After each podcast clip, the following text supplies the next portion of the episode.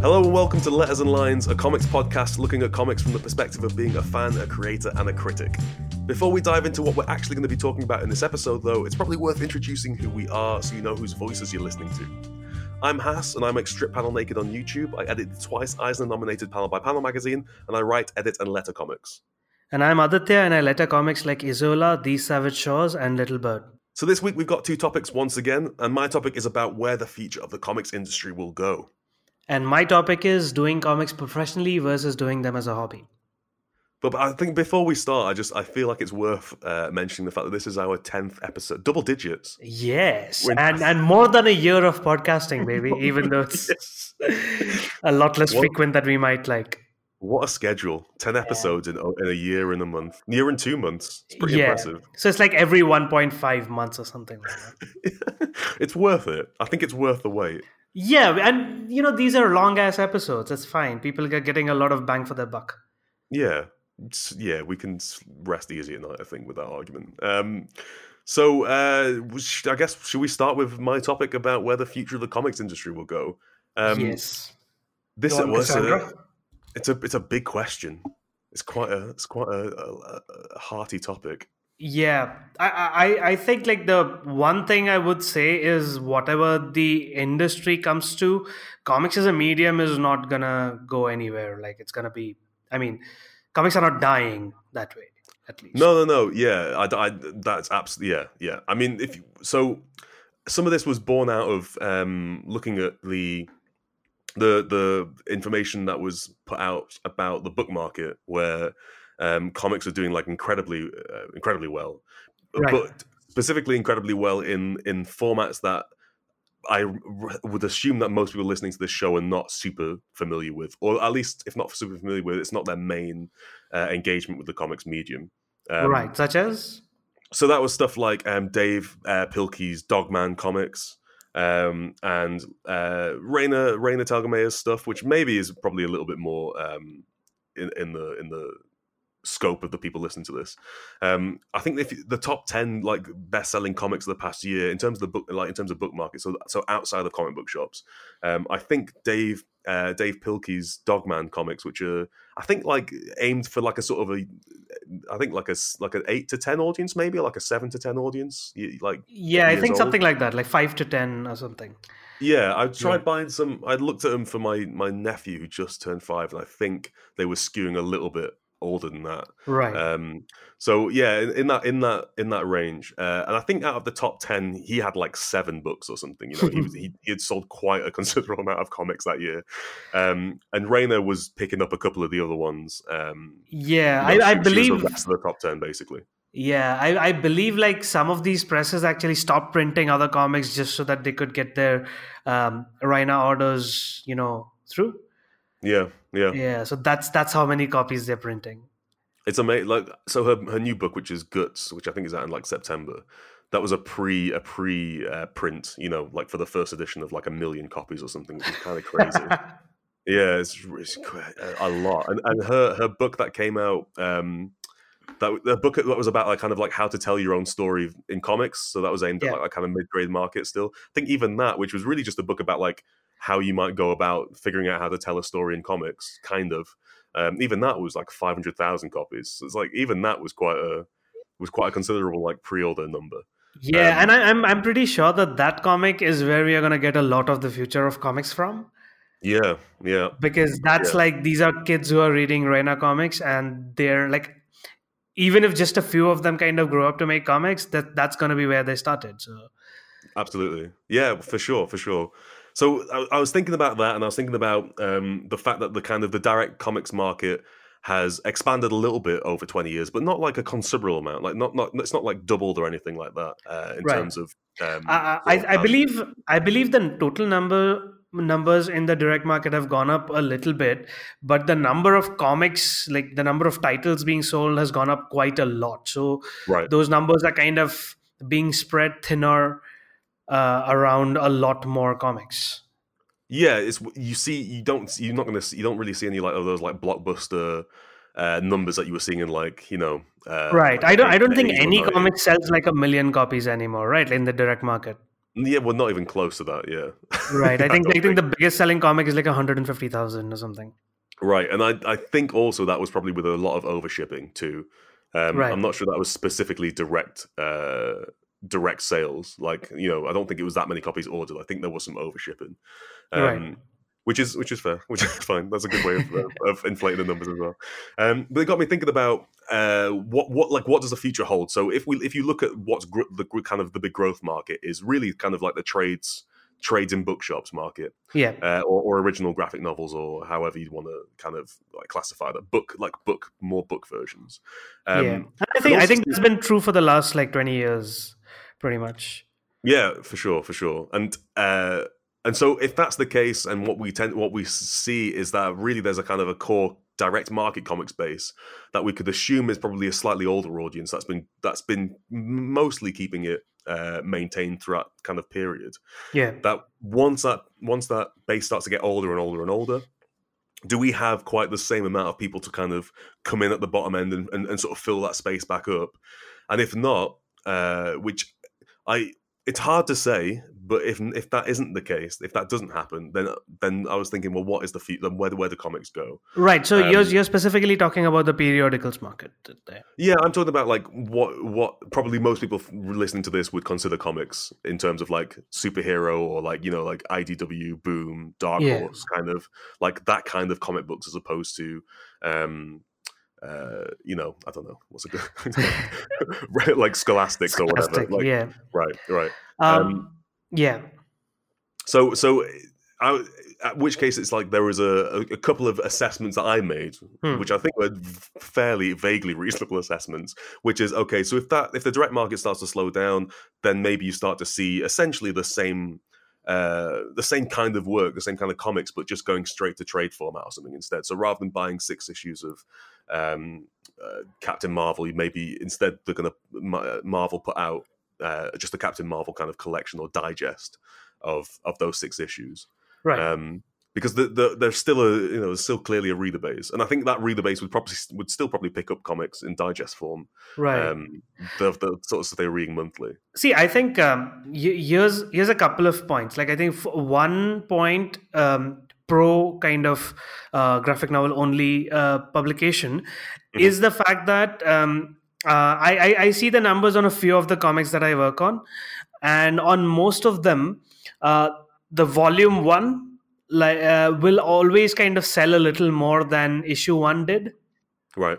uh, which does mean that um, yes like i think more people are basically buying um, comics as graphic novels than uh, they are as periodicals Mhm. but on the other hand looking at it from a publisher or creative point of view um, while there is a serialization market around uh, there's kind of very little incentive for you not to do a serialization Right. because it's like literally um, okay uh, an average comics production takes around a month and a half Mhm. let's say uh, and on top of that to create your tpb as a creative team you have to spend maybe like two to three days more Right. right so you're already kind of working towards your tpb uh, tpb is like the graphic novel format. Um, so as a creative i don't understand why you would let go of the serialization. Like or as a company like a marvel like unless like the periodical market is actually completely destroyed there is no reason for a company not to do periodicals because essentially you will get more sales if you do like slightly more maybe like a hundred more but Right. there'll still be more so But if that but if that starts, this is what I'm looking at in, in this in, in terms of if that thing starts to slow down, right which I'm not saying it necessarily will, but if that if that if the direct market potentially starts to slow down, um, and you're starting to look at other revenues, because I think that's what you you're already seeing. I think if you look at DC, their Zoom and their ink lines and stuff, you're looking at a company that's already going. We need to figure out where like where to go next because while there is a growth in one sector and there isn't necessarily the same level of growth in in, in the direct market sector. So I think Yeah. you're just going to start to see companies look for those things. I think even Marvel kind of giving um, rights to IDW for some of their like their kind of like younger lines is them Yeah. figuring out that there is a growth market that they haven't figured out how to tap into yet. Um, and so that to me looks like companies that are concerned, not concerned, but being mindful or wary, I guess, of where the future will go. Um, And I think when if you start to see that growth, what you'll start to see is probably more investment in that area. And if you start to put more investment in that area, I think you'll start to drive more people into that thing.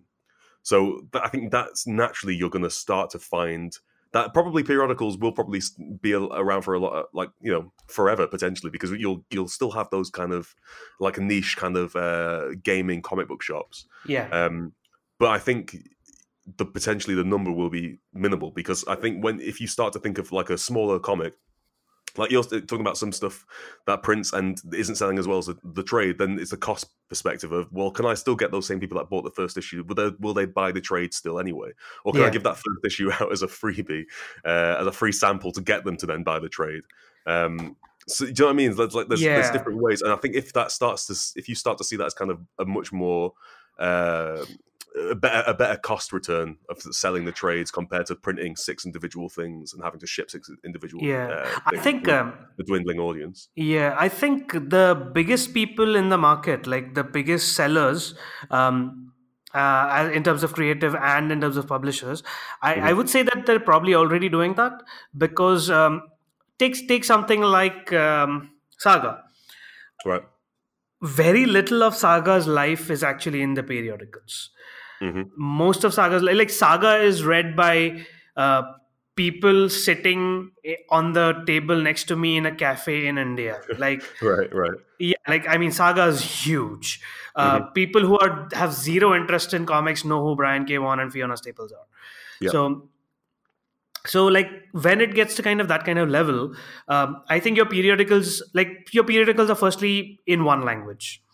Uh, Most like best-selling comics are selling in multiple languages.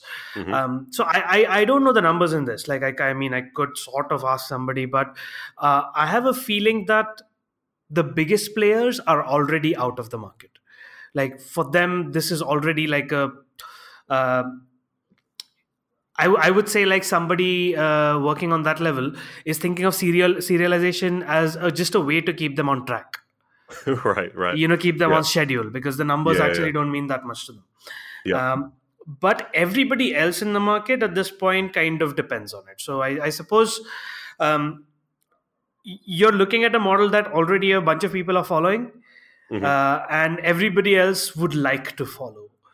Um, well, I think I think if you if you if you look at uh, so even image, if you look at like say image books, if you look at stuff um, that say like Vault and Aftershock are putting out, which Yeah. are typically based really kind of a lot of it is really based on the the image model, I guess, in a sense. But you're putting out stuff which is sort of four to six issue arcs mostly, Hmm. um, and then you're and then you're putting that out as a, as a trade, and then for a lot of comics, it seems like that's the kind of period to see if they're going to do more.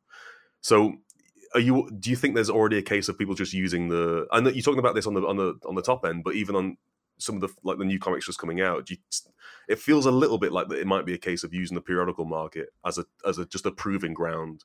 Um is this Yeah. will this have enough interest for us to sell this in a book form later on? And if so, then we'll carry on and just keep selling it in a book form later. yeah, I think any any publisher with a slightly long term view is looking at that, but I don't I don't know uh, how successful they are in something like this. Like Right. um, I don't know. I mean, the biggest example of this is actually somebody like Vertigo, where um, if I'm not wrong, like some of their best like I'm, I'm not talking about Vertigo now or like the previous iteration, but the Mhm. Vertigo that like most of us got into comics with. Um, Right.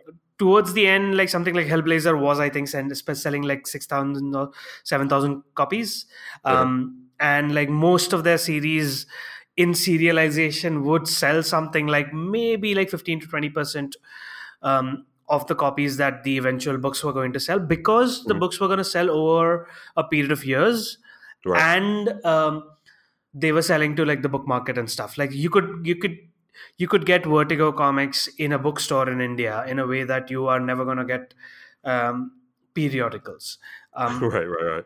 right like uh I, am not sure about this, but I think like something like Isola is also available in India, like the first volume.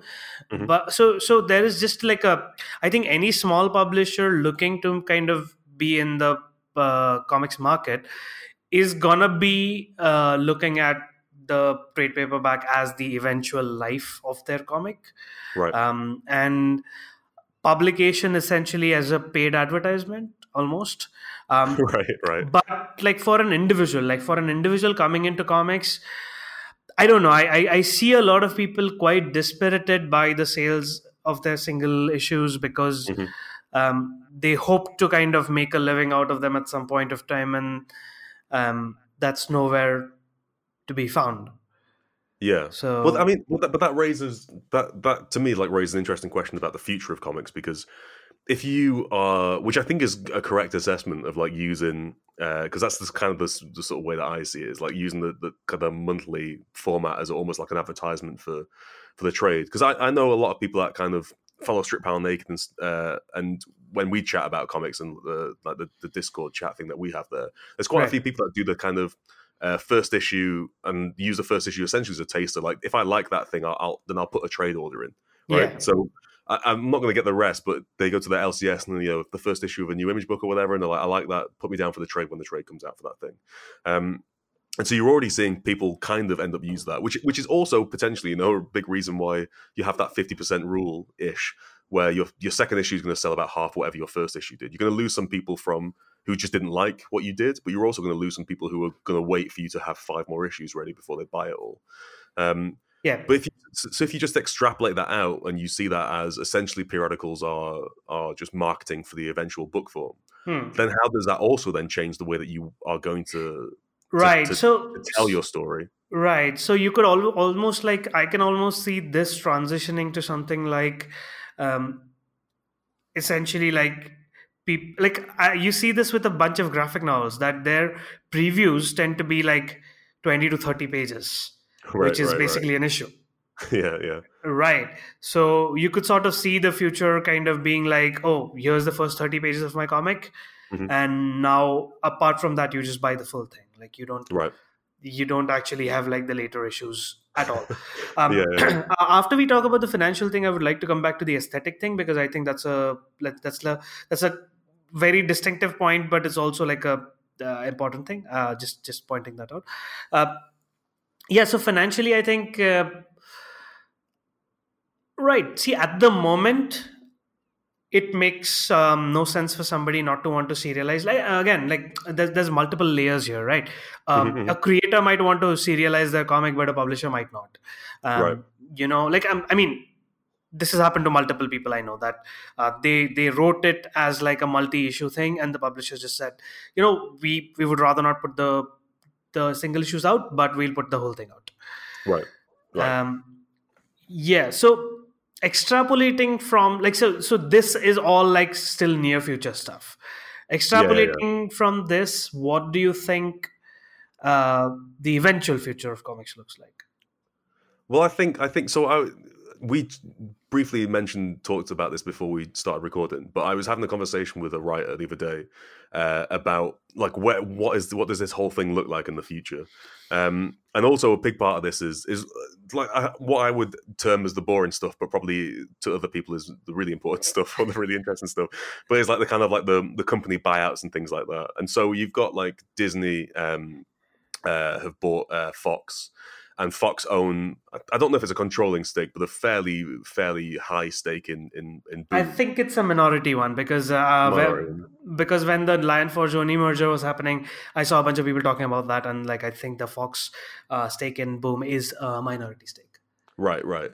So, for example, if Fox just decide that they want they, they want to sell their stake in Boom, which I imagine is useful or a considerable portion of keeping Boom afloat uh, was part of that deal. Um, so potentially you see like some someone like Boom potentially potentially float away, or you see, and then if on the back of that you look at Disney could easily just look at their comics division and think like, well, the comic us making comics isn't as important as us having the characters to license because that's really what's making the big dollars uh, in terms of like media licensing.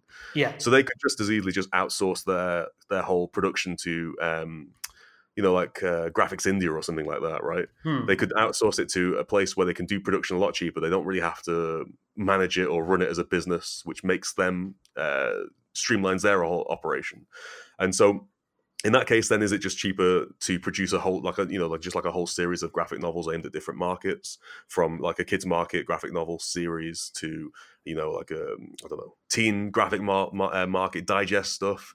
Um and at that point uh, what use is the direct market if they're just licensing the comics um, and and all it takes, all it would take, I imagine, is for one, is for Marvel or DC to to look at this situation and be like, well, we don't, this isn't working for us anymore. We'll have to change this. Yeah, but Um, then uh, then like why would you sort of be doing the comics in the first place? Would that be like a focus group thing? Like uh, what would be the, the incentive to actually make the comic at all if if the IP is the important thing? That well, yeah, that's a good question. So it's all dead. Uh, no, no, no, I See, think, but I think then we at that- can at that then we can get on then we could get on with just create our own comics and like, Well, no, I think I think at that point the license is still. I think the license is still going to make you some money in some way, right? You're still going to be able to sell even at, even at a mid grade level or whatever. You're still going to sell, and you're going to be able to sell um, uh, spin offs of whatever media tie-ins you do. You're gonna you're gonna have awareness from that, so that you can have someone go watch like the Loki TV show or whatever, and they're going to want to go pick up a, a Loki comic. Um, right. But at that stage, and the same with the movies, really, I think at that stage, your is your audience really going into comic book shops and buying monthly issues of whatever's out, or are they they going into like a like a um, I'm trying to think of what's a good cultural reference for a bookstore apart from just saying bookstore, a Waterstones or a Bar- and Barnes and Nobles or whatever, Barnes and Noble or whatever, and they're going to go buy the thing that's on the shelf in that because that's much more of a uh, accessible entry point. Because because you also then have to teach people how how they would otherwise have to go. Do you see what I mean? Like if, if you want to then keep comics going in a in the direct market where you almost have to train or teach people how to access that material, Right. and, and by doing that, that's just more advertising cost. It's more manpower. It's more money. Whereas what you could just do is go, well, you can buy the comic book at the place that you would buy a book. And so I can't. This is the thing I always go back to is like, well, one of those makes a lot more sense to me if I was running a business as to where I would dive, like invest the money. I would invest the money in the place that was expanding, uh, and the place that wouldn't require a lot of a- additional advertising to explain where these things are found. Hmm. Um, and that's where I would concentrate my like my money. Uh, so but that's uh, the really boring financial stuff. right and like but but, but serious head. No, but uh, kind of uh, talking more about the market as it stands, um, there's a lot of licensed comics Mhm. that sell pretty much abysmal numbers in Right. in the single issues. Yeah. Um, but the fundamental difference there is that somebody walking to into a comic book shop uh, who's buying an uh, a, a video game tie-in comic, let's say, Mhm. um, is a person who's interested in comics who happens to be interested in the game, right? Mhm.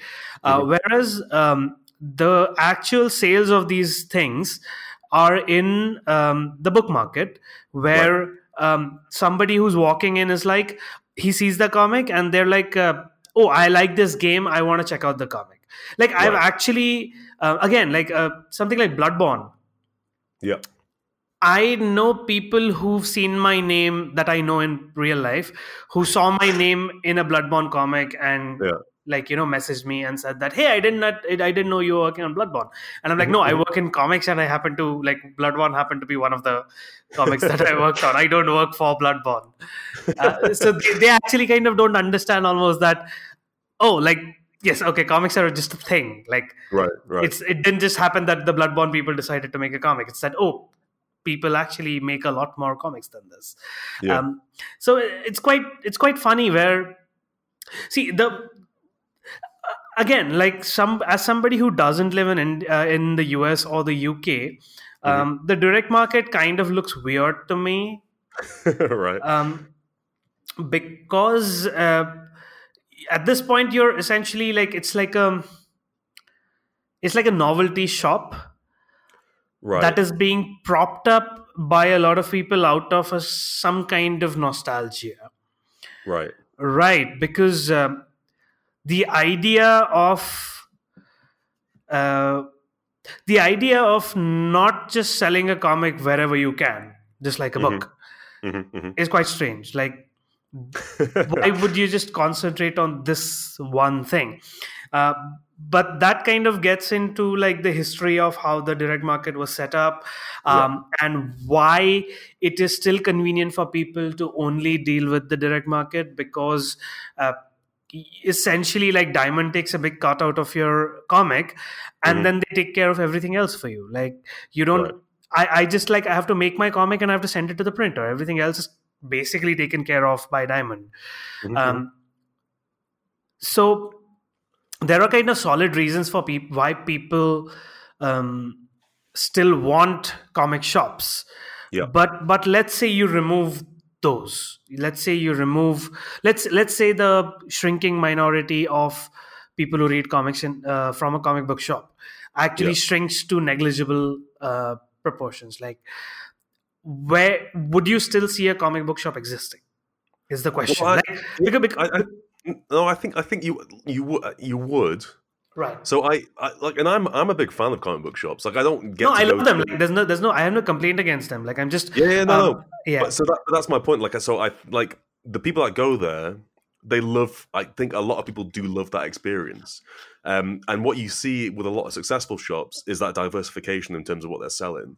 Right. And that's but that's also you know in some ways that's kind of a bad sign because it means that those that, that, that thing isn't isn't keeping going itself but yeah they, i'm sure like a lot of comic book shop make make more money out of funko pop than out right. of like the comics themselves yeah, and, and so you, if you go to like a Forbidden Planet, you know, which is obviously a pretty big chain in, in England, uh, yeah. and you go look at some of those uh, shops, you'll see a lot of there'll be a, a, very, very, very expansive comic book section, but you'll also see a massive section of board games, of like uh, fantasy novels, of like role playing games, of merchandise, figures, that sort of thing. And even yeah. in like my local shop, which is quite a small shop, lovely, very, very cool uh, shop, but it's quite a small shop. But even they have a um, dedicated board game sh- like sh- shop separate like shop in the location the same town that they own um, yeah. but they also in their comic book side they've also got um, an area of like merch and and things like that so they're diversif- they're like diversifying. So before they had the second location, you know, they had board games hmm. in that shop as well. They had all that kind of stuff in the same shop. Right. So that, that's a place that's diversifying, and they need to do that really to keep uh, to keep running. Yeah, because I think I think the aren't, aren't necessarily keeping it afloat. Yeah, I, I, think the board games are an interesting uh, thing to bring in because uh, uh, when I, when I visited the UK, I would see a lot of board game shops, mm-hmm. and that that doesn't exist in India. Like you get you right. get uh, you get board games at like a toy shop, um, right, right. like a game shop, and you don't get that many of them. Um, yeah but uh, the difference like so it, it completely makes sense for board game shops to be a thing because board games overall um, are like a niche thing Mm-hmm. even if there might have been a few breakouts like i uh, like a lot of people play d&d now like uh, i mean the same people uh, sell rpgs that sell board games right right so right, right. Uh, a bunch of like a huge number of people will play settlers of catan a huge mm-hmm. number of people will play d&d but all the other stuff will be like quite niche right comics um, are in the odd position of being in a place where the format is at this point quite successful. Uh-huh. but industry wise um, we are kind of split into like four different things um, all of which have different levels of success. Right. Uh, so right. like um, let's say web comics web comics have uh, some of the biggest re- biggest reach around. Um, sorry that was an unintentional innuendo uh, the, so web comics have the biggest reach of all of these uh, things uh, right. but on the other hand like monetizing a web comic is kind of weird but mm-hmm like everybody in the world reads XKCD or questionable content, and they're like unquestionably yeah. comics. Right. Um, on the other hand, like you have something like um, um, sort of the manga and the European market, where um, these are usually successful books that get translated into English, and like a ton of people read them. Uh, mm-hmm. But like people who read Tintin and Asterix don't even necessarily realize there are other English comics around. right yeah yeah, yeah. right um, mm-hmm. and then we have the book market where like you have the comparatively bigger selling mainstream titles like um, uh, saga walking dead preacher like ton of people read preacher that maybe have not read that many other comics right. um, and not because they're aware of the tv show like this is before that. And then finally you have the direct market where you have a ton of like really good comics that have like 5000 readers at max. And if you if you kind of uh, want a fifth thing in in the bargain there's the kickstarted comics thing where um, you have like a readership of like maybe 500 but you kind of make back the cost of your comic and that keeps you happy. Mm-hmm, mm-hmm. You know so you have all of those things there's no there's no unified place like um, Raina and uh, uh, Dogman are kind of not considered a part of the Yeah. same market as uh, Wicked and the Divine or Sure. whatever. And Yeah, yeah. that's that's your problem right there. That you have a format and a medium that Mhm. is doing better than anything ever, but you have you have an industry which is not even really a genre. Like you could understand if all direct market comics were still like superhero comics Yeah, because yeah, yeah. then it's like you know only pe- or like they were like star wars tie-in novels Mhm, where like only people who are already interested in that will buy those Well, well, okay. So here's the question then. So if if it because I absolutely agree that there is a there is a, an issue of perception, yeah um, and also I think like this is probably one one of the best things that could happen for comics. I think is if bookstores stop treated them treating them in the same way that like I think we as a public look at them because if you you know if you got like every town in England or whatever has got it's it's kind of like nerdy shop right which which will be the comic book shop that also does board games or whatever Yeah. Um, and so and for people there is a conception of what this thing will be like going inside of it and the kinds of people that will use it or whatever. Um and maybe we all fit that stereotype. It's hard to tell when you're when you're one of them right? Look try to look outside maybe, maybe we all do are, are the same kind of grubby nerds. Um but but what the problem with that is like when you ex- when you take that out further you uh, into bookshops because I can guarantee you that if I if you I'll, I'll, I'll I know where the comics will be in the in the comic book shop. They will always always always be next to like the sci-fi and fantasy novels. Always, regardless of what the comic book is, right? So regardless of if it's if it's a, a graphic adaptation of Anne Frank's diary, it'll be next to the science fiction and, and fantasy novels. If it's if it's Yeah. uh, if it's um uh, like James Bond's uh, comics, it'll be next to the sci-fi and fantasy. If it's uh, like slice of life, um, like Light of My Shadow or whatever, it'll be next to sci-fi and fantasy. And then those books are not sci-fi and fantasy books. And so the best thing that you could do for comics is to stop putting them in the in the section where all the other covers are like dragons and swords and stuff like that. Nothing wrong Yeah. with those books, but if you could take those things out, and if you found comics like um, like you know like uh, Darwyn Cooke's Parker series in the crime section, right? Yeah. Where, where, where the other crime novels are. Maybe there's a crime graphic novels section in just next to the crime books, or you or you take the autobiographical stuff and you put it in the autobiographical section or whatever, but in its own kind of you know.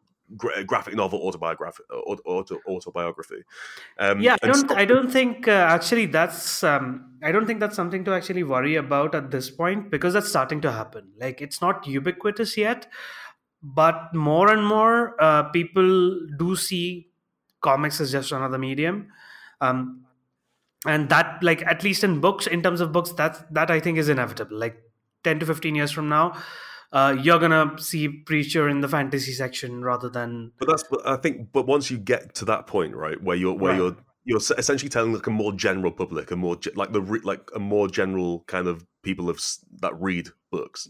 yeah That these things are not just like weird, uh, nerdy things that are like in the shame corner of, of the store. you'll start to see that. I think that's how you would. To me, that's how you would get people to start being interested in it beyond um people's like conceptions of it so like if i go Yeah. into a bookshop and i find like a cool you know i'm looking in the crime section i find like a handful of cool crime comic books and i pick them up and i'm like actually these these things give me a, com- a completely different experience than crime novels they're not just like a dumbed down version of regular books right because Yeah. they've got pictures then then that might open you up to start looking for other stuff and then that But- might but- lead you into the comic book shop Yeah, but oh, okay, okay, that that's interesting. Um, my my question was going to be that don't you think that given how uh, comics culture is currently dominating sort of like the movie landscape and Mhm. all of those things, like um, I mean, uh, the world itself has become a lot more friendly to genre entertainment. Yeah. Um, because I mean, to a degree, genre entertainment is a little cozier in some ways, and it's. Right. I mean, it's it's like you know you know what you're in for, right?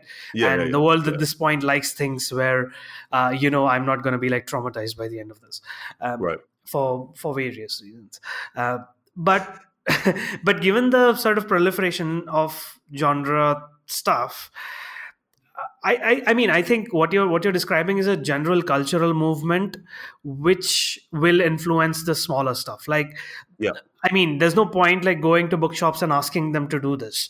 This is something that more and more bookshops are are going to do more naturally when the people working in those bookshops are people who are you know they've grown up you know watching the arrow tv show or whatever like they don't they don't see comics as embarrassing anymore so they Right. will pay a little more attention to what's inside a comic and then Yeah. they will do that because um see i i lent uh, a, a friend of mine uh, eleanor davis's uh, me and a bike in a road recently yeah. Mhm. you and a bike in a road i think uh, whichever like it's a it's a brilliant comic which is kind of intended for people who don't read comics Mhm. uh, it- by which i mean like people who read comics and have grown up reading comics and are very familiar with comics are usually genre fans but Right, this is not right, a right. genre comic this is a comic for like just like this is a comic that my mom and dad should be reading Uh-huh. and I handed it to a friend of mine who was in, who thought it was interesting, and she loved it. And it like I, partly because I'm obviously she's my friend, so she already knows that comics are of some worth at least. Um, because I hold forth about that. Um, Yeah. But but also like there was no hesitation about the fact that oh this is a comic. Should I still would I still like it? Mhm, It, it mhm. was just a point that oh what is this about? Oh that sounds interesting. I think I'm gonna like it Right, the right, fact right. that it was a comic was almost incidental like um like like like okay let's say you you're talking to a friend and you describe a televisual experience to them. And Mm-hmm. then they ask you oh this, is this a film or a tv the only uh, t- a tv show. The only thing that they're asking that for is about the length right? Like yeah, yeah, yeah. that's that's the only thing that matters there. It's not like there's a genuine distinction between um oh i'm gonna watch this if it's a movie but not if it's a tv show or something like that. Mhm, mhm. so that needs to be eroded. That needs to be like uh, between books and graphic novels. That need that's what needs to happen. That oh Right. is this prose or a comic just is sort of an incidental thing. But that'll i mean that'll i think that'll happen. Yeah I th- yeah yeah i think there there is like a you sort of you mentioned like um you know like comics going through like a cultural uh awakening or whatever would be the the correct term. But like they're being at the forefront of a lot of mass media. The you know the fact that infinity uh endgame sorry is like the making unbelievable amounts of money but the, I, I, I don't i'm not i'm not necessarily super convinced that that leads to um that that leads to people getting comics uh, and buying comics and i think it's also no, no, no. I don't, also- I don't think that leads to that at all. I'm just thinking, Oh, saying okay, that okay. that lead, that leads to um, that leads to An people awareness. looking at comics as a as a viable thing. Like, right right see, right right, right. Um, nobody these days, like almost nobody listens to radio plays, but nobody thinks that radio is disrespectable or something. right yeah yeah Like, yeah, yeah. it's just a medium. Like, yes, it's Yeah. a medium that most people don't listen to, but Mhm. it's a medium. Like, it's a Yeah. perfectly respected medium. So I think it's like that, where something being a comic is no longer going to be like. So one of my closest friends uh, used to call it like Cartoon Network because he was like, "Oh, that's like kid stuff," but yeah yeah I mean, he he doesn't anymore. Right. But but also like, uh, it, it's just like okay, you might not be interested in something, but that has nothing to do with the. Uh, with The what it quality is. of yeah like it's it's nothing to do with it's more to do with nobody reads comics see see, a lot of people don't think they know how to read a comic right right right which is um a little strange like nobody has nobody says that about prose nobody says that about tv but don't know how somehow like tv yeah yeah i don't know how to watch Yeah. tv uh yeah but like people say that about comics and i i think that's that's nothing to do with the same old per- perception of comics not being respectable that's a very different Mhm, problem and that's I- a problem I i, think uh, that's that's a different problem and that's one that we'll need to solve in the future Yeah, I do. I do think that's probably what it ultimately comes down to is that idea of. I think it's just the. It's still like I know that we. I think looking at the comics industry now, are thinking like, how do people still think this thing's all about superheroes? But I do. I do genuinely think that there is still that perception because if you do speak, if you speak to people out like in the outside of your own kind of uh, circle about like say the things that you do, the things that you're into, Yeah. most of those people are just going to refer to comics as superheroes. They're going to know them as superheroes. The fact Oh, that like the, totally the like the sorry, yeah like go uh. I, I actually I, I, uh, a couple of people have asked me that since i don't work for marvel or dc how do i make any money? Right yeah exactly. And also i think i think the fact that like the big movies the big everyone now knows comic book movies uh, like superhero movies as comic book movies. Yeah. Um, and i think that also kind of helps the perception that like these are all just superhero stuff. But I, Right. I, I, I think there's something in in like we were talking about i think there's something in kind of bookshops becoming more open about placement of these things Hmm, hmm. um, or even if they still want to have their own section, but at least move certain key texts around so that people can find these things, in them. so they're not they're not being forced to go to what looks like the the nerdy comic book corner.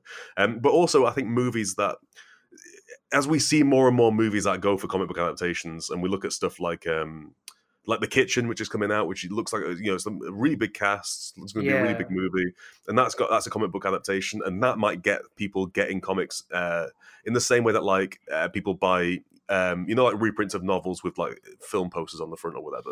Um, Yeah. going to uh, going to a bookstore and getting that, like, hopefully, we'll see that a bit in a bit more placement with you know, and maybe it's got the, the film characters, the photo of the film characters on the cover or whatever. But whatever it gets people buying comics, that opens up to a, a slightly more mass market. That like just reminding people that comics aren't just a for kids like you might get with the like Dogman and and you know I'm not going to say Rain this stuff is for kids, but it's aimed at kind of a kid audience primarily. Hmm.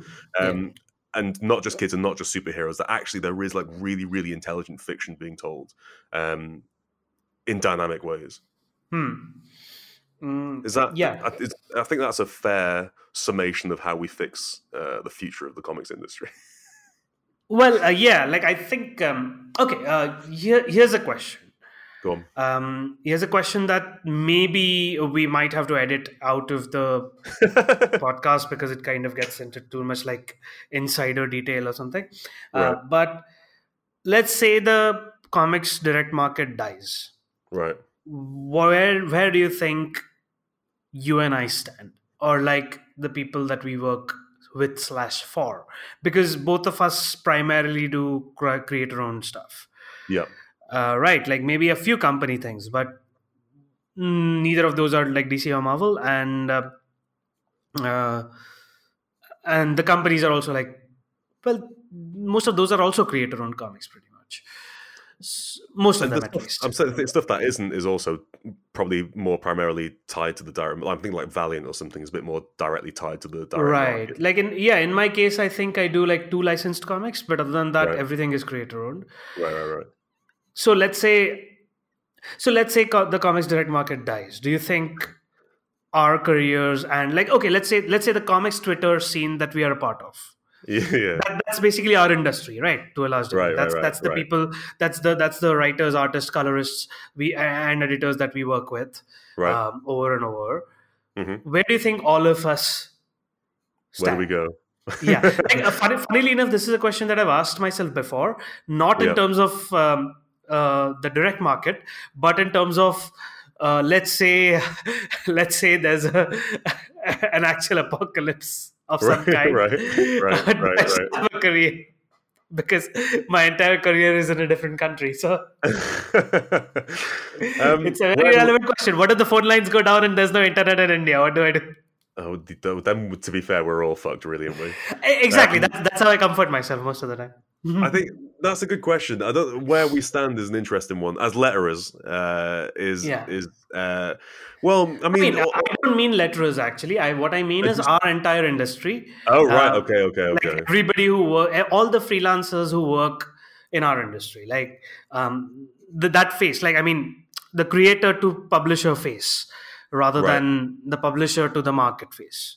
Well, No? you've got. I mean, this is the thing. Like, you would assume that with the direct market collapsing, that the opportunities would be smaller, but I don't. I don't necessarily think that that would be true because I think if you've got a, you've got a market that's getting bigger and bigger and bigger, and you're going to end up taking a not. I, I'm not going to assume all of the direct market is going to carry on buying comics in the bookstore or whatever, but I think a considerable portion of that will still follow comics into whatever version of comics they end up being. So I think Yeah, I think you could argue that that audience base will still be there, and I think that you also could probably argue that you potentially might get an even healthier um, surge as those two things like combine, as though you know, as as bookstores see a bigger, potentially a bigger movement uh, in and this is really sad because it's kind of I'm arguing talking about this in, in terms of like comic book stores closing. But if you if you have a bigger migration towards a bookstore, that means that those bookstores are going to see that as a potential chance for a further revenue growth.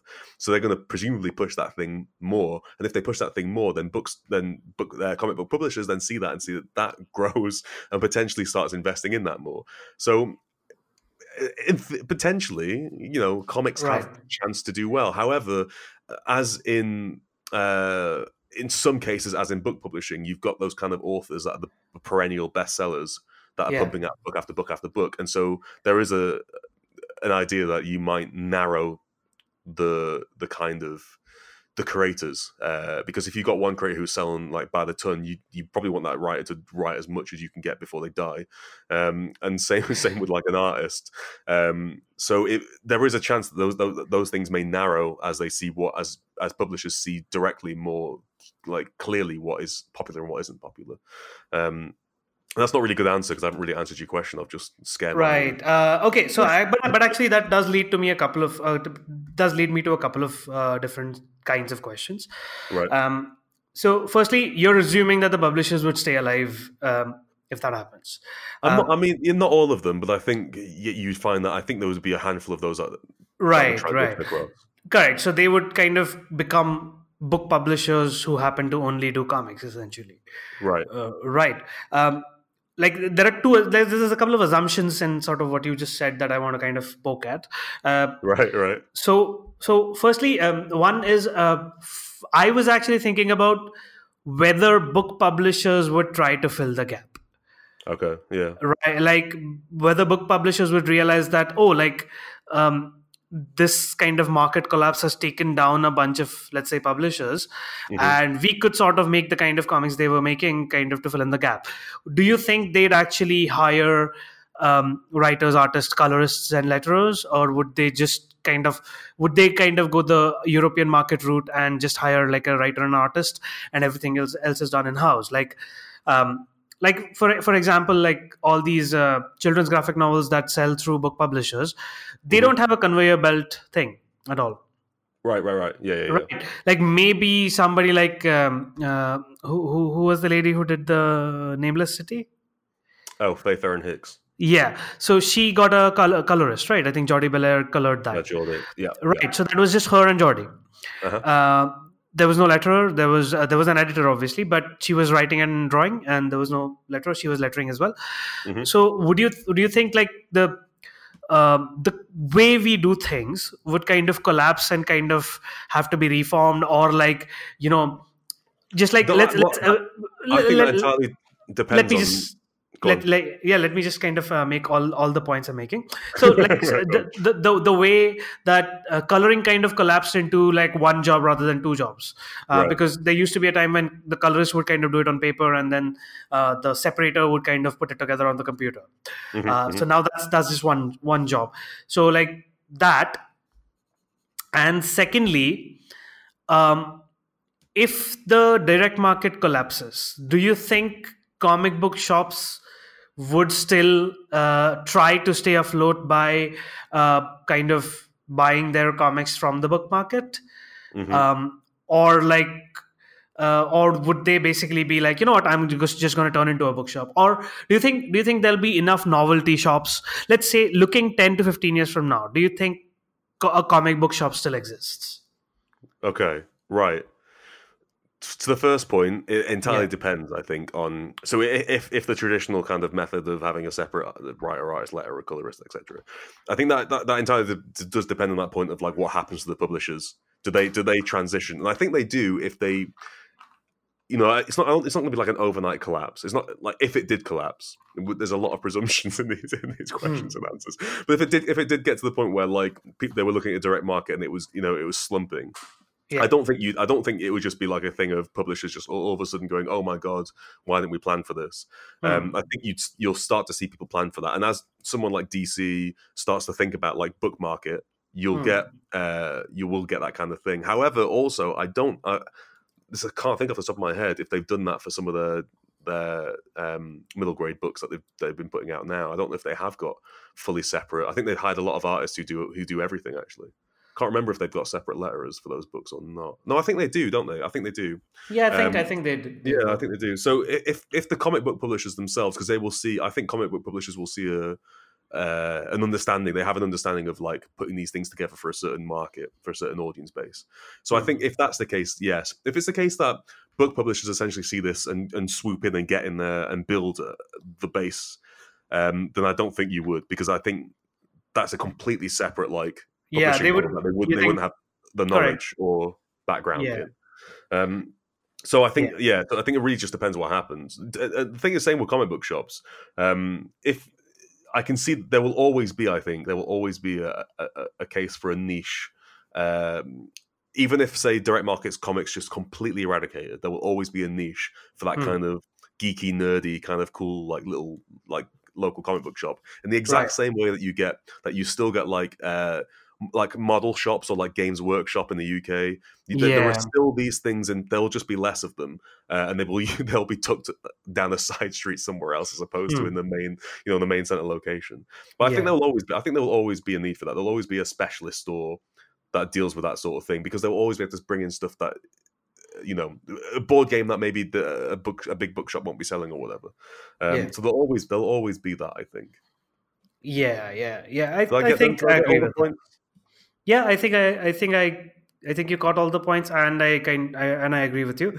Um, I think it would be interesting to see what the production line would look like because, um, because I'm pretty sure that at least some of these book publishers would end up hiring comic book editors to kind of Mhm.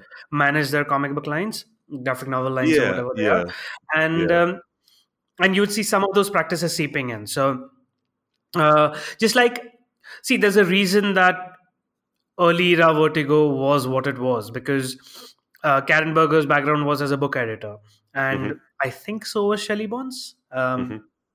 and at least at the very least i know that uh, shelly did not actually read that many comics before she joined um, Right. vertigo so Right. their approach was looking at these as books and there's a Mhm. reason that uh, that kind of permeated through that line for a long time because those were those books were much they were kind of as wordy as a lot of the retro comics but they were a lot more literary they were a lot better written Right. and there was a lot more concentration on getting that kind of quality because um, essentially the two women running that place were from a particular background so Mhm, mhm. I'm pretty sure that at least um some book publishers' graphic novels would look a lot like the comics we kind of work in now, where there's like Yeah. multiple people. Yeah. But you'd probably kind of see a either a transition away from there or like I don't know, like I have a feeling you'd see a lot more people like Bryan Lee O'Malley, where he uses a comic book font and then uh, does the balloons and stuff himself. Yeah. Or like for his latest book, he hired Dustin Harbin to just hand letter the whole thing. Yeah, yeah, yeah. Uh, Yeah, so so I have a feeling that a lot of people would lose their jobs as we see them right now. But, Yeah. but that that happens. That that that's a thing that happens periodically. Mhm, mhm. And then I would be screwed. yeah. Because I don't really know how to do anything else at this point. Yeah, that, that there'd be a lot of there'd be a lot of people working in comics that we all woke up one morning with a Yeah. with a, a, a fear. Yeah. Hmm. That would be Well, interesting. I, I, I- I think it's. I don't think it's. Uh, we've done a lot of like like doom and gloom, fear mongering in Yeah. this, but I, but I do generally think, I do genuinely think it's a very healthy. yeah like i think um, yeah actually that's the funny thing like uh, you just said doom and gloom the thing is i think that comics are going to be healthier and healthier and healthier as a medium Me too. uh, yeah. it's the industry that might die like i mean there was a point when warren ellis had the war, war cry of kill comics and what he meant by that was that the industry need like the industry as it stood back then needed Mm-hmm. to die for us to get better comics right. Right. and that kind of has happened like without the industry actually dying uh, we did shift to like i mean at this point uh, see when i when i started reading comics as an adult Mhm. i first read through the sort of classics Mhm. and then i had to start reading dc and marvel because there wasn't that much else That was not- around right, in right, terms right. of mainstream comics. Like, Yeah. you know, I don't hate superheroes or anything, but that's not my primary interest when it comes to comics at all. But I Mhm. still happen to know a lot about DC Marvel because in my early 20s, that was kind of my only reading material. right, right. But then that changed. Mhm. And at this point, I don't remember the last time I, I read a superhero comic actually. Like, must have been like four or five months ago at least. yeah, And I read like five to six comics a day. So, right. But that's a yeah. Well, that's what I mean. I think that's a good. yeah. Um, that's a good indictment of the, what the future will hold. I think it'll be. I think. I think there's a there's a lot of like a lot to look forward to in comics. Yes, there is, there is, definitely. Which is uh, look at that. well, That's a what a lovely way to wrap up a topic. Mm-hmm. Um, and uh, oh, there's no good segue from that, is there? Um, Hell, the what, what the, fuck? Like, I, I gave you a perfectly good segue at the end of the segment. Did you? Yeah, like the it? whole thing about creators making money and stuff. Oh my gosh! Come yeah. on. Yeah, no, that's a good. Yeah, no, well, I've really, I've really screwed this one, haven't I? Totally. Um, uh, well, let's move on to topic two. Uh, from two two completely unrelated things uh, into so you you wanted to talk about uh, doing comics professionally versus doing them as a hobby, right? yeah, so I mean that is sort of as a general thing. Like, um, I, I mean, we know a lot of people who do comics as their day job. Mhm. Um, and a lot of them make enough money to kind of get by, and a lot of them don't. Mhm. Um, and on the other hand, we also know a bunch of people who do comics just for kicks. Like they'll do Right. like one comic, I don't know, uh, two comics a year or something, and they're Mhm, very mhm. happy about that. Uh, plus, like, uh, okay, at this point, I've done comics professionally for longer than I was doing them as a hobby. But there was a point when, like, it was like, um, you know, I, I did comics just for fun or like you know just for the sake of doing it for like four years before i started making any kind of real money out of them Right, right. um, and i do know that a lot of people who make comics are kind of frustrated about the amount of money that they make hmm Mhm. so this was this was something that i was thinking about there that given how little money there is in comics Yep. um, what would kind of keep you happier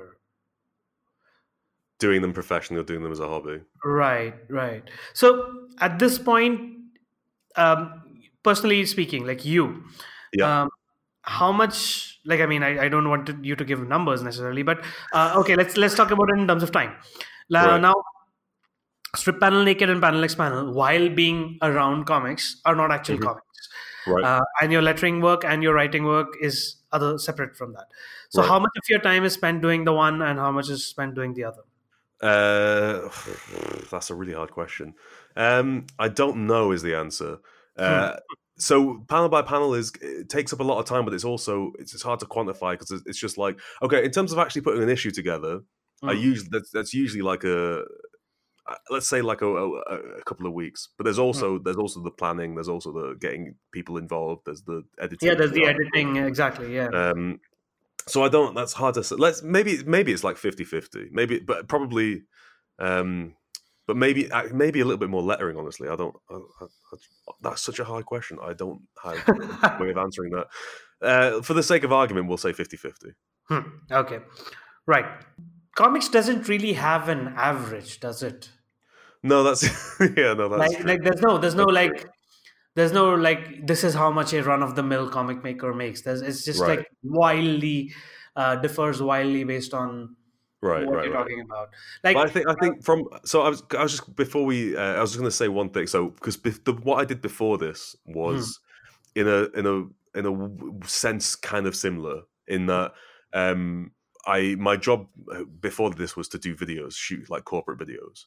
So even before so before comics, I was doing stuff that was um in a way you are like you put in that sort of creative media thing but obviously in a much more like really businessy sort of like uh sort of drier corporate environment right. um and so uh, like there is there is always trade-offs to like every experience which we'll, I, we'll get to this point i think in a little bit but there's there's always going to be trade-offs to Hmm. a kind of what you'd argue is like a creative enterprise but that still has commercial uh qualities Yeah, yeah. I think especially writers, um, for example, like writers are generally doing comics because they desperately want to. Right. Um, so, like uh, I, I was like the other day I was reading about. Um, I think I was reading a Twitter thread where the the a writer said that they get fifteen dollars a page Mhm. to write, uh, and they were kind of happy with it. Right. Right. Right. Like they, did, they didn't seem to be complaining. They were like, uh, so there was there, there was a thread about like how how how little people have been offered for stuff, and one of Yeah. them was like, oh, I I, I- kind of like. Um, I wouldn't do that because I'm happy with my fifteen dollars page rate. Right. And I was like, I I don't even letter for that anymore. Like I, uh, right. Right. and that takes a lot less time than writing a page like per Yeah. page Yeah. um yeah people are sort of accepting like various page page rates. So i don't know i don't know like uh, I think I think there is a like so in in this I think there is like a there's a, th- I think the main thing is there is a difficulty in passing that like those two things like so you've got there's the creative side of like I love comics so I want to make these things. Um and on the other side is the commercial like yeah. uh, avenue of like well if I if I spend time doing this I want to get you know I want to get paid to do this thing. And it, it's hard to balance those two things when you're doing something that you've always kind of uh you've always kind of loved right? Because it's like if you, when if you're a kid and comics was like always your thing and you grew up wanting to make comics and you get to the point where someone's actually paying you to make comics at that point it doesn't really matter what they were paying you. So like i remember my first the first uh time i got paid to do video work uh i was i think i was like 20 years old. Um and i i I would go out at night. This was a really weird job. I would go out at night. So it was me, uh, it was my partner, uh, and so we were two sort of camera and sound operators, and then Hmm. we had a presenter. And we would go out at night and we would do like profiles of like the nightlife in the area right, um, right. and we would we would film overnight, you know, like on a Saturday night for about three hours, and then I would edit it over the weekend. That would somewhere take me somewhere usually Yeah. around eight eight nine hours of editing time, right? So that whole thing was about Right. twelve hours. Uh, 12 hours for me and then you know another three hours for two other people um right. and I got paid. And I got we all got paid. The total amount we all got paid for that time. I remember the first time was fifty pounds. And I remember thinking at the time, like I remember bringing my dad up and being so excited. I, I could not believe someone had paid me money to do this, right? Not, and it's that sort of thing where it's like, was I having fun? I don't think so, but but I I was holding a camera and I was uh, editing, you know, and I was getting and someone was paying me for that time to do that. right. And now if I, if, you know, if you'd asked me that like a couple of years ago, and I was when I was sort of shooting more video, um, Yeah. I would have that would have been like I would have been disgusted of you know fifty pounds for for twelve hours work, uh, you know, uh, especially overnight as well. Oh, on a sat on a weekend. Um, but you, but you, so I think a lot what you get is a lot of people that kind of see it as a well, I'm, I'm someone's paying me some for something that I would love to do anyway. And so that Yeah. pay is almost an afterthought for the experience of doing the thing. But there is Right. always going to be that line, right, where it, it, it, it's either too much work or it's too much time uh, or it's too popular or too successful the thing that you've produced that therefore you start looking at it in a more like commercially minded way and i think Yeah. that it's at that point when people can start to have issues uh, with it i mean because you know like you and i have complained before in the past uh, about like money for, for for jobs and certain jobs or whatever yeah. um, so that, but there, there will there will be a, a point I think that like tips the balance for people where they that thing that initially got them there, that enthusiasm that initially got them um, to that point is overturned by yeah either workload or or you know recompensation or whatever recompensation Right. Yeah, yeah. Like I mean, I think um, I, I've generally more complained about like schedules and stuff. Like so, um, all, all the kind of after the initial sort of love spark is gone, what what stays is uh, how easy or difficult is it today to do on a day to day basis, and how Mhm. much are you getting paid for that? Right. Um, yeah. So like I think doing it as a hobby is kind of like to a large degree um, safer or like. Uh, pure i would say um or at Pure, least I think yeah yeah at least it takes away kind of um like it it takes away all the considerations of will this sell um you know what kind of money will people like it all of those things it kind of takes that away and just keeps it down to like what do i really want to do with Mhm, my mhm. time and how Mhm. do i do it yeah uh, but I, I think if you if you're an artist, this gets a little more complicated because um, making a 22 page comic takes a longer time for an artist than anybody Mhm. else on the team.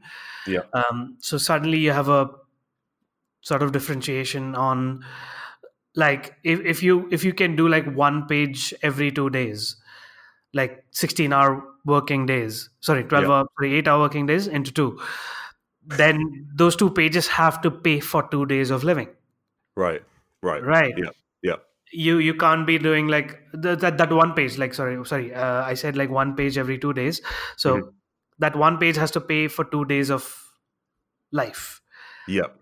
and that where that's where it suddenly gets a lot more complicated because then then then otherwise you're making like one 30 page comic every year, yeah. and that might not make you very happy. Well, there's like a, there's a there's a, a sort of so this is something that I that you I sort of had to deal with again to like to kind of like talk about the video stuff is there's that that that point where you your your sort of creative ambitions have to meet head on head first with reality essentially right like I, in the in the terms of in that example kind of like actually making money to live and so if it takes you uh, two two working days to draw a comic book page, and you're getting sort of you know a median rate or whatever into the in, in terms of the comic industry. That's you, you- you're probably not really making enough money to um, to live uh, Yeah, well, right? For the amount of work you're putting in, you know, you're not you're not getting sort of financial re- uh, compensation that kind of matches the workload that you're putting in. yeah, And so at that point, it, then you have to meet that. You have to hit that point where you go. So what do I? What can I do to manage that? Like, does that mean I ever have to start charging more? Is that possible? If I can't start charging more, then I have to start rethinking the way that I like approach the comic book page, which is really something that I learned into like in video, like in terms of doing video, where you know, if somebody a client comes came with with a brief and I we, we had these kind of crazy ideas, and you would then you lit hear like you sort of hear what the budget is, and you're like, okay, well, you know, we can't do ideas one through seventeen that we thought of uh, because there's no money for that. So what what can we do instead? And then you start looking at it in reality, and really, this was like the day to day of of of shooting video was sitting there with the people I work with and going. You know, this really we kind of really can't do anything that's that exciting, but in, within this uh, price range, you know. So Yeah. what can we do? And it's like, well, we can do the thing that we we can do, you know, like a, a bit more of a standard talking head, but we can throw a bit more, you know, production at it or whatever, make it fun, blah blah blah blah blah. But you, at that point, you're really kind of trying to figure out what you can pull out of this budget um, without killing yourself on working working so much that really you're you're, you're costing yourself money to produce this thing. Um, Yeah. And so it's like that's that's always the difficulty I think that people have in those like in those like kind of creative fields is is the reality of the fact that like ultimately it still is a job. Yeah. Uh, and then at that point, if it's still a job, I think this is the fear is when you start looking at it too clinically. Because if you start looking at it too clinically, you go, well, if it's just a job and I'm not doing it to the full extent of my like creative prowess, why am I doing this thing that doesn't pay me very well? Um, and why aren't I doing? Which I guess is your point about it being a hobby is slightly more uh, creatively fulfilling. yeah like i, I mean I, I know a few artists who do um, concept art or uh, storyboards as a like for their living Right. and then they like every year they'll take like a couple of months off and they'll do a comic hmm hmm because they that's the thing that they want to do but but then you kind of have to do it that way like let's say you draw for a living for Mhm. like a storyboard or a concept art or children's book illustrator uh, and then you can't in the evening you don't want to fucking draw again like that, that's what you did for work so so you'd have to like kind of do that like where you take a holiday or like you kind of go somewhere and like draw a comic and come back right. Right. uh, but that's like that's uh, so I, I was i was looking at a twitter discussion between artists the other day and uh, actually i think today. And they were talking about how jealous they were of like european artists where you get you get like 10 months to do like 45 pages. Yeah. and you get paid quite decently for that. Hmm hmm um, yeah like i mean I- it's a symptom of the market as well. Like comics in america started like uh you know as a pulp like i mean they're still a pulp medium but uh like much more of a pulp medium and you had people um you know working in like studios uh, i mean they were like essentially sweatshops Yeah. and then on top of that you had somebody like jack kirby who could do like six pages a day so Yeah. Yeah. so i think we kind of there's this unrealistic idea of what an artist's life can be like that's been sort of just maintained for the last 60 years like yeah.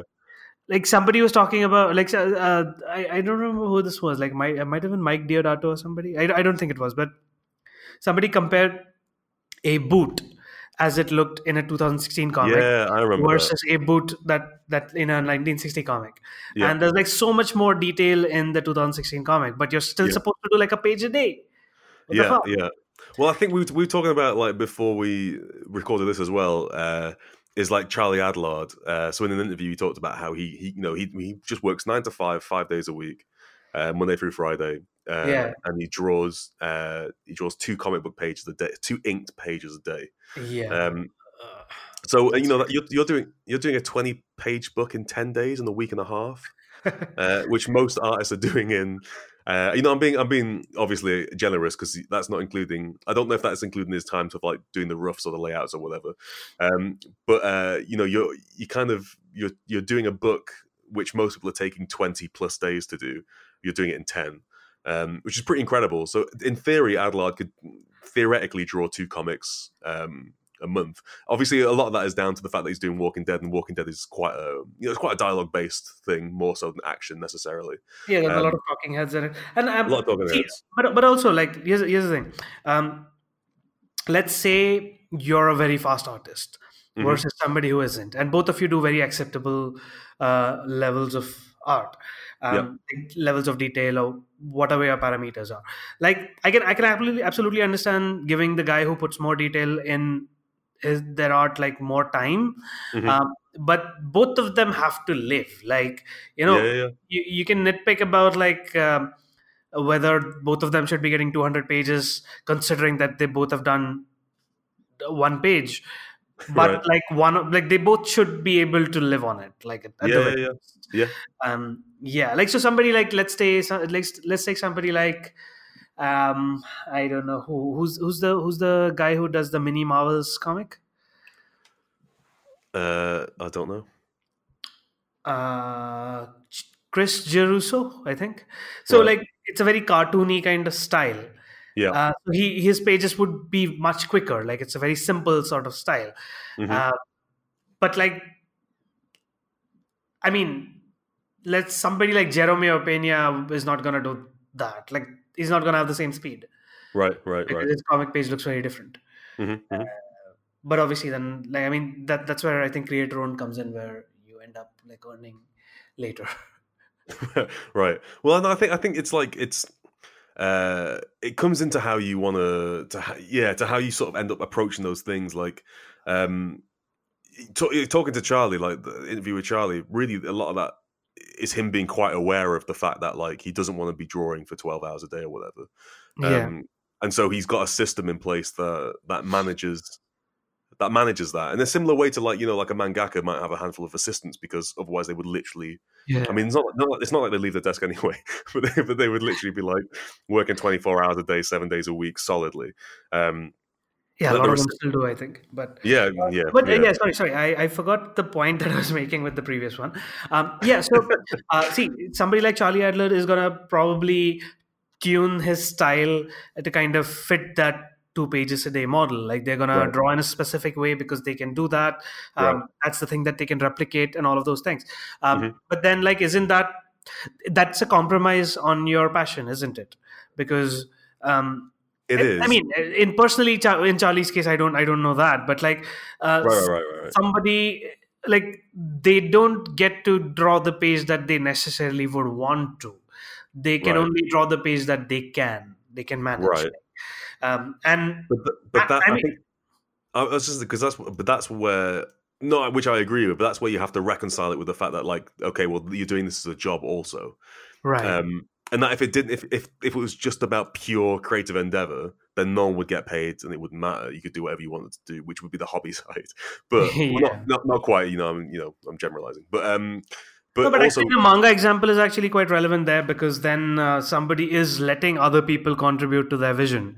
Um, right, you know because like let's say somebody like um, urasawa will draw most of the characters but a lot of the backgrounds will be done by like the environment of the comic will be done by his assistants the screen tones will be done by somebody else so Mhm, mhm. so yeah like that's uh, you you are like it's then in in many ways it's kind of more like being a director where you're sort of managing the vision of the page rather than actually executing all of it. Uh, versus in a comic book there's like um, you're you're managing yourself. You're uh, I don't know like uh, see it takes somebody like uh, Steve Dillon. Um, right. or or preacher you can see him figuring out quicker and quicker ways to get essentially the same storytelling out of a page. Right it's right, not the right. same art anymore. Like yeah I personally prefer his earlier style to his later style, uh, but he's he, he's kind of focusing on what he wants the page to execute perfectly every time, which is the body language and execute uh, expressiveness and all of those things, and mm-hmm. he's tuning everything else so that he can get that right.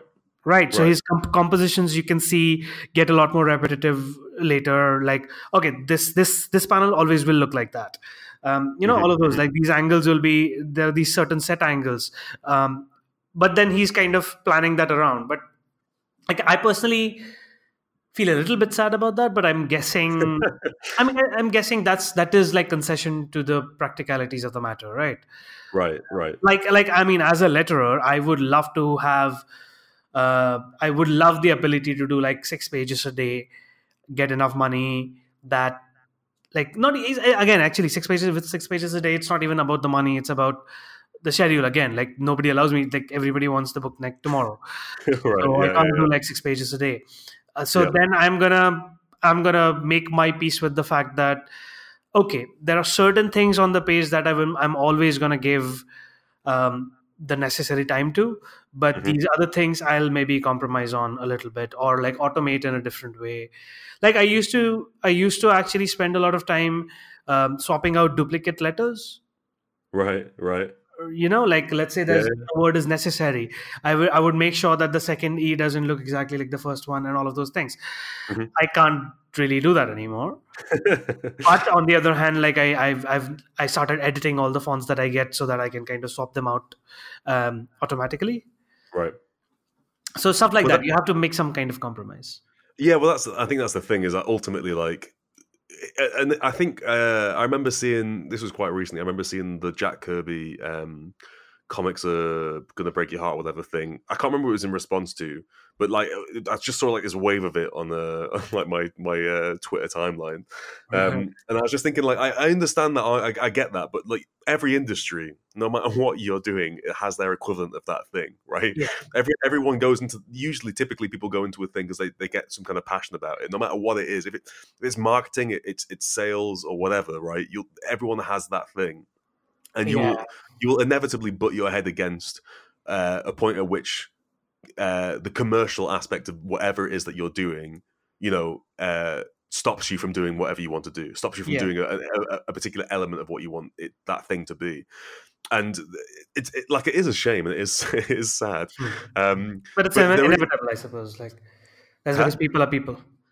Yeah, yeah, yeah, and, and, but that'll happen. But that really does happen in every in, in anything. It, I think in comics and in other you know creative uh, jobs you feel it a little bit more because you know i'm a creative so you know i should I want to do what i want to have also comics also comics for a lot of people is a childhood dream so i right. think that kind of that hitting up against reality is uh, always a little more painful than an adult dream hitting up against reality yeah, right, absolutely.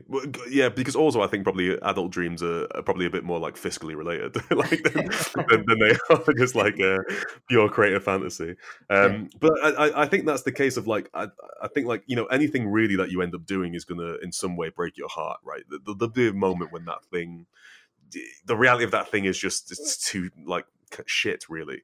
Um, and but and that, but that happens in comics. I, but I think yeah, I think I think we just end up feeling it more. Um, yeah. So doing I'm also, I'm also not sure that that's necessarily an argument you know, I'm not I'm not sure that's wholly an argument for for the hobby side being a more enjoyable experience than the creative. No, no, the fiscal thing definitely is though. Like the financial thing, like um, for all the people who are doing comics uh, full time and just not earning enough to live off it, right, uh, right? That that that that versus hobby is a lot. Like the other thing is just like a practicality thing of like you know what, nothing's perfect.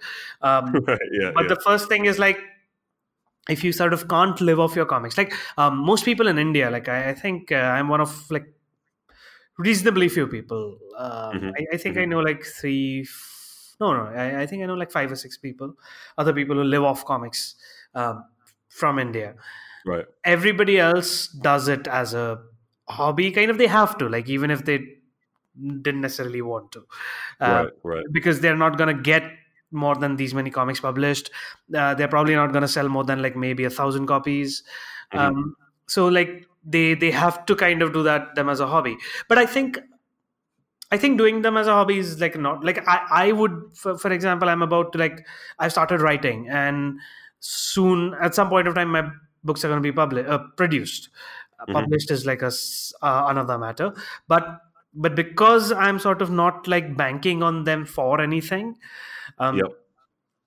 it's sort of like i can i can i can make exactly what i want to make Right. Yeah. and i i mean if they fail it's okay it's not the end of the world Mhm. so that lets me kind of relax a little bit into like doing the odder stuff like the weirder stuff that otherwise i might not necessarily do Yeah, yeah, yeah, yeah. But I think I think that's like that's probably how most people get into um into a lot of creative pursuits in the first instance, right? Is that it, really is just a hobby to begin with. Like I, I mean, I I I got into comics from uh in terms of like professionally from from purely from it, just kind of like enjoying doing stuff about comics.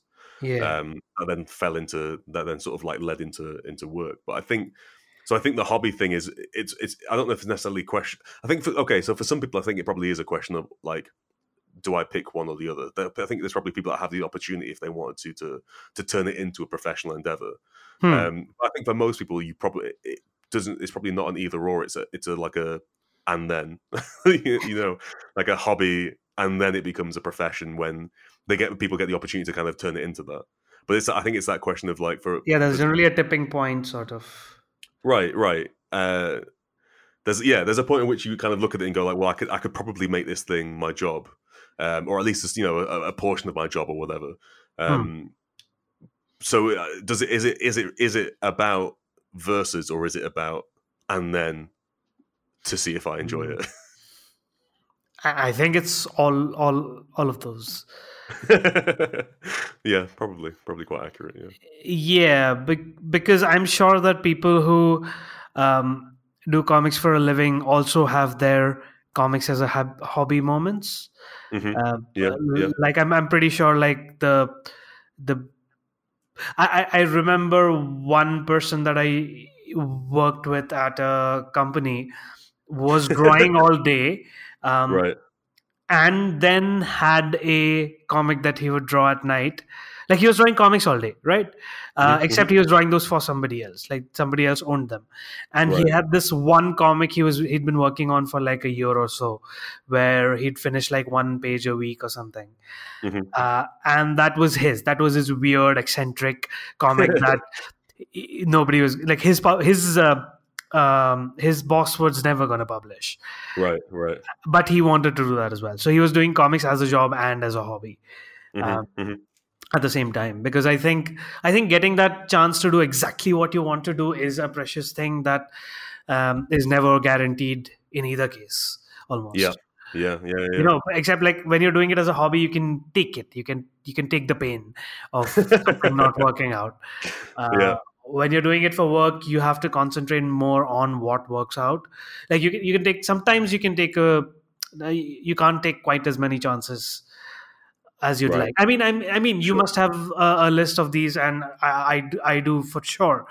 Um, com- people uh, like artists who work on like the big two comics, who I would love to see create their own comics from, but they've just never Mhm. done them. yeah, yeah, yeah. And it's not because like they're like just like crazy superhero fans. It's because they don't necessarily want to take that chance. Sure. Yeah. You know, like they don't know if that'll work out. So Mhm, mhm. you know, there's that. This is Yeah. a hard. This is a hard one to figure out an answer for. Yeah, like I, I but we still got a lot more out of it than I thought. Like we got like 30 minutes out of it. I thought I thought we'd wrap up in like five minutes. well, um, so what do you think? What's this? I suppose what's the central question, right? Okay, uh, so I think um if I have a thought about this, it is Mhm. that um, whatever you're doing for work, whether it's comic or comics or like something else, Yeah. there, there should be like a little thing that you do that is just for yourself. That Right. that I, I don't know whether it's like um, whether it's something in your regular art or if it's like like this guy who like draws like one page like slowly every week Mhm. um, or something there should be like one thing that reminds you why you love the thing you love right, right. you should you should hold on to that because otherwise it's very easy to get really cynical about these things Yeah, yeah. No, I think that's good. I, I I would add as well that um find remember the thing that you loved. I think it, yeah, remember the thing that it was that you loved about the the the job in the first place when there are the moments that that kind of get to you.